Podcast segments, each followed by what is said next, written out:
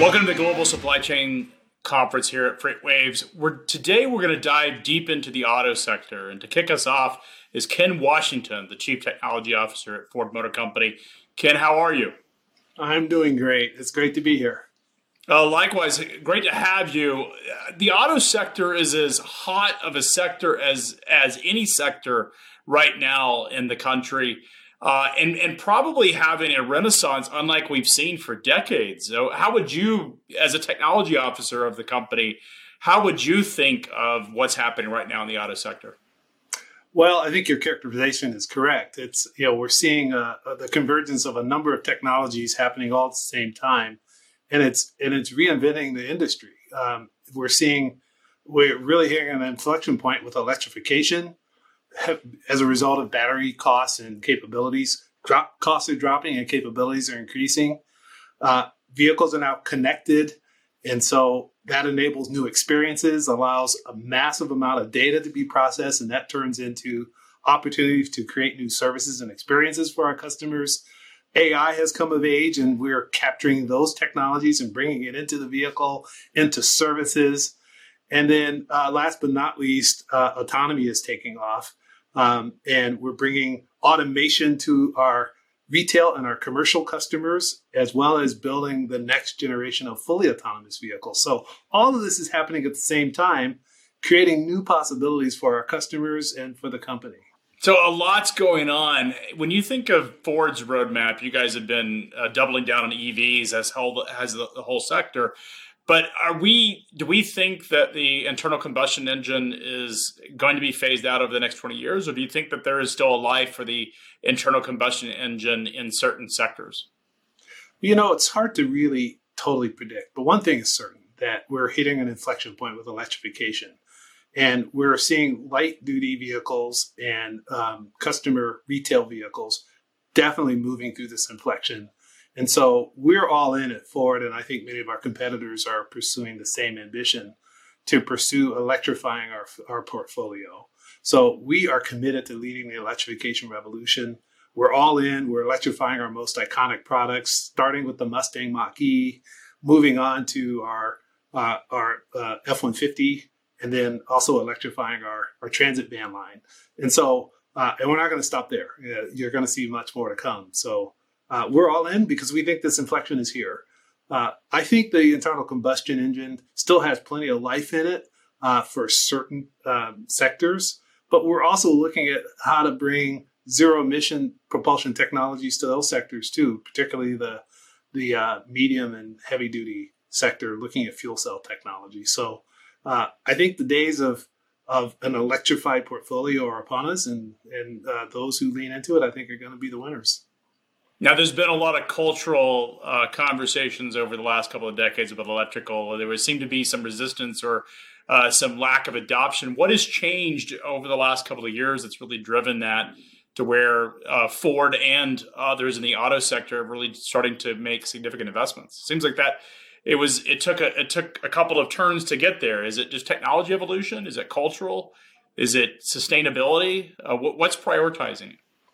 I think it's a little bit of everything that you said. It's uh, I think first of all, there's been quite a bit of resistance uh, tied to, to, to myths that just are not true, and and you have to put electric vehicles in customers' hands for them to begin to experience them. And I, I give a lot of credit to one of our competitors, Tesla, for breaking down some of those myths and, and making it cool to have an electric vehicle and and and bringing to the public's eye the insight that electric vehicles are are fun and can be sporty and and and have a, a whole different feel to them. And it's been said, and I think it's absolutely true, that once you drive and own an electric vehicle, you're never going to go back to an internal combustion engine. Uh, I've got a Mustang Mach-E in my garage right now, and and I can tell you, it's a fantastic vehicle. It's absolutely fantastic. But you know, it's more than just about electrification. I have to say this that that because of these uh, the battery electric vehicle platform, it allows you to do some things with the digital experience in the vehicle that you can't do with an internal combustion engine because you've got this big massive battery and you also have this platform upon which you can innovate and bring new experiences like large screens and and and digital services and so the electrification revolution is also about connectivity and digital and services So, I mean, you think about the business model of a, a large auto manufacturer, uh, the dealer model. Um, are we going to see uh, the world where the OEMs have a, a, bit more, are involved more in a recurring revenue model or a subscription based model? Or is it is the model of selling through dealerships and, and service going to be uh, pretty persistent? Well, we're we're at a moment in time where where the connectivity and the digital services, what something we call our tech stack, is going to open up the possibility of having an, a long lasting relationship with our customers after they buy the vehicle. Uh, starting with having the ability to update the vehicle over the air. With our new electrical architectures, we're able to do bumper to bumper over the air updates on our vehicles. And this allows us to do things like drive down warranty costs, improve the quality experience of owner, owning the vehicle, but also to deliver new services to the customer long after they buy the vehicle and drive it off the lot. Going forward, we see this as a way to create whole new value streams for the company and also value, most importantly, for the customers, where they can see and have new experiences that uh, they hadn't even dreamed of that that get invented long after you know we sell them the car. Uh, this is going to be a steady part of our diet going forward. We see a lot of valuation coming from from this um, this uh, model where we have a relationship with the customer through the digital uh, connection. Now, Detroit has had a renaissance as well, driven by uh, the automotive sector, the amount of investment that's gone into the technology.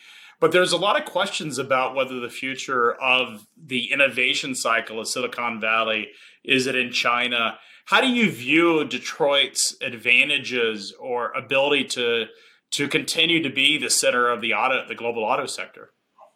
Well, this is ours to, to lead. It's ours to lead the mobility revolution. And the really neat thing about this revolution, with Detroit and Southeast Michigan being at still at the epicenter of the of the mobility ecosystem, is that we're not doing it alone. We're doing it in deep partnership with tech companies all over the world and with other parts of our company. We're a global company. So we have a research lab in Silicon Valley that is uh, deeply connected with the startup ecosystem there. We've got a research lab in Israel where there's a very vibrant innovation ecosystem. Uh, we've got uh, an engineering center and a research team in China as well. Uh, so this is a global play. And of course, we also have our facilities in Europe. So there's technology and innovation coming from all over the world. And we're tapping into all of those sources and knitting it together to create, you know, this new future for, for our customers and for the company. But uh, make no mistake about it, the heart of, of this uh, distributed global ecosystem still remains in the Southeast Michigan, Detroit area. Okay, one of the things that's as as the auto sector has shifted towards EVs and a more connected vehicle, and just what's happened with COVID and and just the demand on global supply chains, we've seen a, a pretty significant chip shortage. I think all auto manufacturers are struggling to keep up with demand. What is what has that meant for Ford uh, in terms of your production cycles and the ability to bring in new technologies? And uh, how do you, how are you guys managing that uh, through this cycle? Well, we're we're managing our way through it, just like our competitors are. And uh, you know, I think the the entire semiconductor industry didn't expect the auto industry to bounce back as quickly as we did, uh, and I see that as actually a good thing. Uh, but now we're having to deal with the fact that they they have to catch up and uh, so we're we're doing everything we can to to uh, do uh, uh, manage our manage our inventory and and to navigate our way through this. Um, we will get through this. It is not impacting our ambition around our digital platform or how we're designing and architecting our next generation of vehicles. We remain committed to modernizing our architectures and enabling the the kinds of experiences I spoke about with those architectures. Uh, we're just going through this one time hiccup, and we'll get through it, and we'll see sunshine on the other side. Does when you move to a connected vehicle that can do over the air updates, does it change the cycle of how often the vehicles get refreshed? Um, are we going to see more intermittent refreshing that happens in between uh, brand new product cycles? Um, how is that shifting the way you guys think about rolling out new products? I think it's going to depend on the product line and the customer. So we're moving to a model where we're having to be very intimate and close with our customers. And so no one size fits all. You know, truck customers are going to want a different refresh cadence than than uh, you know commercial vehicle uh, like van customers, and they're going to want a different refresh cycle than luxury customers. So I think it's going to be very dependent on the on the individual product line, but uh, we do see there being much more priority and emphasis from a customer point of view uh, on the digital experience, on services, on uh, capabilities that you can provide over the air. And so I'd imagine just in aggregate, if you integrate that over all product lines, that you'll see more attention and more focus on upgrading and updating those elements of the of the vehicle product lines than the physical vehicle. Uh, but it's too early to say exactly how it's going to impact specifics. I think it's it's an amazing time when I when I think about uh, all of the excitement around the auto sector. Someone who's uh, you know we're big fans of the stock market. Uh, our first investor was is Fontinalis, uh, which is you know Bill Ford's uh, partner at Fontinalis, and so we we certainly have been following the auto sector for some time. It's really encouraging to think about all of the innovation and investment that's going into it, but it also means that there's a lot of noise out there where do you think that the most promising technologies beyond EV are, and where do you think a lot of the noise and hype that's probably undeserved is, exist inside this uh, industry? Well, you know, I've I've learned through my uh, decades of working in technology that uh, you do have to pay attention to the noise because there's a signal in there. And so we cast our net pretty wide when it comes to evaluating and monitoring technologies. Uh, the key is to be discerning about when to pull the trigger on on engaging a technology and and then transitioning it into your products.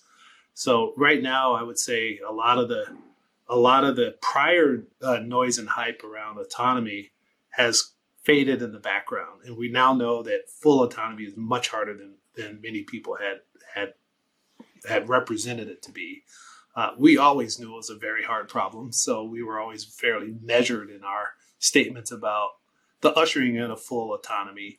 Uh, but what we're seeing now is that that noise around auto- autonomy is turning into reality around automation and and advanced driver assist technologies and and new sensors and how that translates into data and how that can turn into new services and experiences. So, um, and that that came from just paying attention to what's happening in the technology space that was all feeding into the automation uh, frenzy. Uh, and it turns out that the pivot led to other innovation, uh, like new services of being able to to do automated uh, uh trailer hitching and things of that sort. So, uh, you know, our we, we we monitor and watch a wide array of technologies. You know, we, we're even doing some experimentation with quantum computing. I think that's fairly early in the hype cycle, uh, but we're paying attention to it to see where it's going to go. Other things we're watching and monitoring and doing quite a bit of technology work on is our advanced materials uh, uh, development. Uh, we're doing some work on additive manufacturing. I mean, it's a fairly long list, but um, you know, we've we've learned that um, you shouldn't dismiss anything that that has the potential of growing into a signal, particularly these days with the pace of technology development. Yeah, it's certainly happening quickly. So when you think about autonomous, uh, a lot of people sort of take the leap of full autonomy or point to point autonomous. Uh, it's created a lot of tension in an industry we cover, which is the trucking industry and what happens to the truck driver and the jobs there. Uh, it sounds like what you're suggesting is that cycle may be longer. It may take a, a, a bit longer to have point to point autonomous. Is that am I reading that correctly? Is it is it do you when is when do you think that we'll see point to point autonomous or truly driverless uh, level five? I think you're going to start seeing the, the first signs of, of services enter the market in 2022. Maybe some early entrants will start later this year in 20, late 2021. We'll come into the market in 2022 in a gradual way in, in select select cities. Uh, we've been very transparent about our about our rollout strategy, uh, beginning with our first city, Miami, uh, but look, if you even just add up all of these locations where we've said we we release our our fully self driving uh, ride service for moving people and moving goods, it's a relatively small number of cities. So this rollout is going to be gradual, but that gradual rollout will ultimately lead to really big impact and a lot of large uh, valuation. Um, and so I think the experience we're seeing today, right here in this moment now, is proof that we, you know, often uh, over oversold the, the technology. Um, you know, there are people making claims that they have full autonomy on the road in 2019 and 2020, right? Well, that's behind us, and that's not that hasn't happened. So I think we've all taken a, a big gulp of reality and realize that uh, it's a hard problem, and it needs to be done gradually and, and in a measured way. We had Tony Seba at our first uh, FreightWaves conference back in 2018. I think his prediction was 2020 would be the year of uh, sort of singularity in the auto sector and autonomous would be upon us. Obviously, that's not happened. Um, we seem to be uh, on the cusp of it, but but uh, as you pointed out, we're not we're not there. So I have a one year old son, and I have two a, twi- a set of twins that are are are, are on their way. Uh, do you think they'll ever drive an, a vehicle? Would they learn to drive an automobile, or are they going to be of a generation? That doesn't learn how to drive a, a car. Yeah, I'm not very good at predictions, so I'm not going to predict that. But uh, well, I would say I what I what I hope happens, and and I I think it's not too far fetched to to imagine a future where where there's still plenty of people that learn how to drive vehicles and they choose to drive and they love to drive and they want to drive and it gives them the freedom to do so, uh, and they even choose to live certain lifestyles where a driven vehicle is is a requirement in order to to fulfill that kind of lifestyle. Um, but you know, 20 years from now, will you be able to to live and work and play in an urban setting without owning a vehicle? I think that's the answer to that question is most likely going to be yes. Um, that doesn't mean that people won't ever learn to drive and won't choose to have vehicles if they want to live in a more rural setting or have the kind of lifestyle where they can hop in their own vehicle and drive somewhere. One of the things we've learned from COVID is that people do value the uh, the independence and the and the solitude of having their own space and the safety of of having their own space. And, um, and so we're we're double clicking on that in some of our some of our work to ensure that, particularly in our Lincoln products, that that you really have a sanctuary, and um, because customers want that. Yeah, I mean, it, it's interesting you mentioned COVID and sort of how that's changed society or perception of society. Deurbanization uh, has started to take place. It's a trend that's actually dated for some time, but we've seen this acceleration of it. Uh, I imagine as we see a more connected vehicle and people telecommuting, how is that shifting how Ford thinks of new products? Is it you mentioned bigger vehicles potentially? Um, what, how are you guys road mapping the future of the urban landscape and what that means for, for vehicle technology?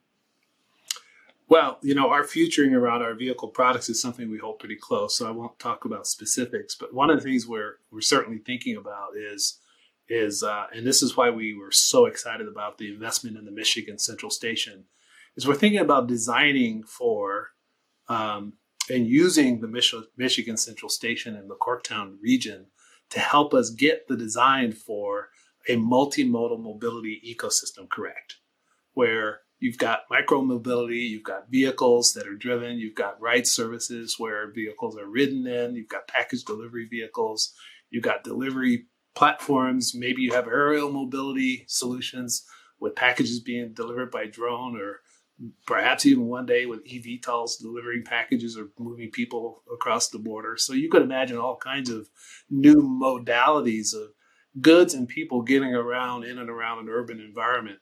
Uh, we're trying to design and to work with cities to, to create those kinds of solutions. And we're going to use our Corktown investment and our our our um, presence there to uh, gameplay uh, some of those some of those scenarios. So we're pretty excited about that. Now, is Ford shifting or at least uh, accelerating investment in the commercial side of the world? I know that uh, you've always had a presence in the commercial vehicles, but they've been smaller class vehicles, uh, not the larger uh, you know, class eight vehicles. But are we seeing a shift uh, to in terms of how you're prioritizing or Ford's prioritizing commercial vehicles? Well, for us, it's not really a shift. I mean, we've been leaders in the commercial vehicle sector for a long time, and uh, and it's our ambition to to not let go of that lead. So we're we're uh, very focused on ensuring that we uh, we continue to make make our commercial vehicles must have vehicles, but more importantly, um, we're we're coupling an amazing and awesome vehicle and the platform of the vehicle with must have, got to have uh, services and experiences. And so we think that's going to create the kind of stickiness that'll keep us as the commercial vehicle industry leaders for a long time to come. So, Ken, one of the things that's also being discussed, we've seen it in California this summer. Uh, Texas is suffering with power outages. There's a lot of discussion about the electric vehicle and the grid and the resilience of the grid. Um, are you guys talking to utilities and having conversations and active in thinking about grid planning? Um, how do you, with a fully electric vehicle and sh- a shift towards consumer and commercial behaviors towards electric, how does Ford think about the grid reliability and sustainability? It's a really super important topic uh, because the electric vehicle is only as good as the full experience. And so, uh, and let me just kind of back up from the grid and just talk first about the charging experience. We know that has to be a great experience for people to want to own and fall in love with and continue to, to love their electric vehicles. So we're very focused on ensuring that we provide our customers with a great charging experience. So that's that's where we start. Then the grid comes into play, and that's really through through um, uh, through us helping inform partners and the energy and the utility companies uh, their role in, in ensuring that the grid is resilient. Um, so we're we're we're doing some work on on um, on addressing that that topic, uh, but it's not it's not really something that is uh, you know something that we own. So it's it's it's a it's an important topic that we have to be a part of the the conversation to advance. And so we're engaging with utilities and having those conversations. But it's really their their challenge to to step up to and address and the good news that we've that I've seen is that they're starting to do that, and I think there's a lot of energy behind um, ensuring that we have a resilient uh, electrical grid in this in this country and internationally as well. Yeah, and it seems like you you need more than just you know wit. We've seen it in Texas where when the windmills have actually frozen, uh, which seems something that people moving from California would have never imagined uh, that are having to face that. But um, it's a it's an interesting time. A lot of technology. So, Ken, what would be a bold call, a prediction that you would make for, say, the next five years? What will we see that perhaps is off people's grid that they're not thinking about in the auto sector uh, that's going to be pretty transformative? Boy, if I had that, I don't know if I would share it publicly. Gonna hold it tight, right? So. I would hold that pretty close. uh, let me just tell you and your your listeners and your your colleagues that uh, are in this event that um, I don't think there's going to be any shortage of of surprises and game changing technologies that get burst onto the scene. I mean, just think of it this way: uh, this is 2021.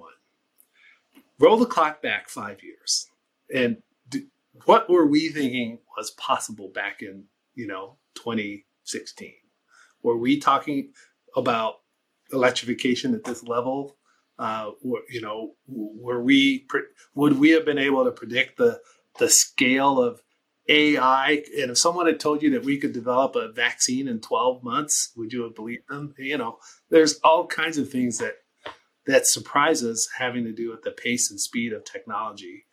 I don't think the next five years are going to be any different. We're going to find things that surprise us and delight us. And our job at Ford is to keep our pulse on those things and translate them into value for our company and for our customers. Well, Ken, I really appreciate that. The other thing that's exciting about all of what you've said is not just the technology, but the other businesses that can be built around that. We've seen it with Uber, we've seen it with Lyft, Instacart.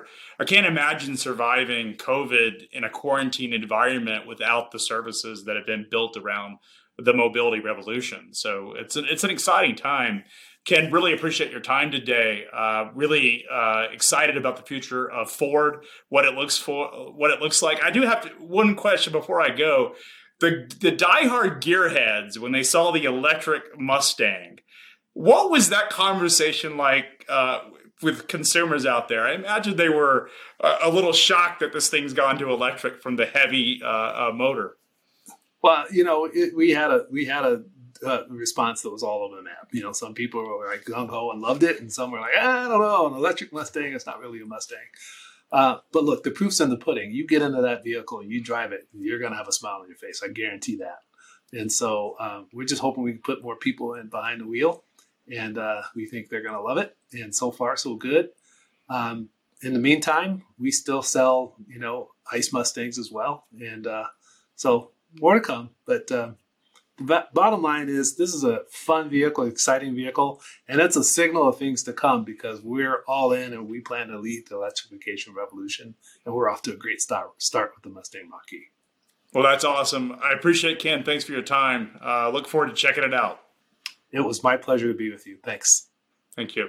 Tune in. We've got a lot more conversations about the auto sector, the future. It is the hottest sector, and it's impacting supply chains as the in- industry shifts towards EVs. We've got a lot of conversation coming up the rest of the day, so be sure, sure to tune in to this conversation about how society and the auto sector are being transformed and how that transforms the supply chain.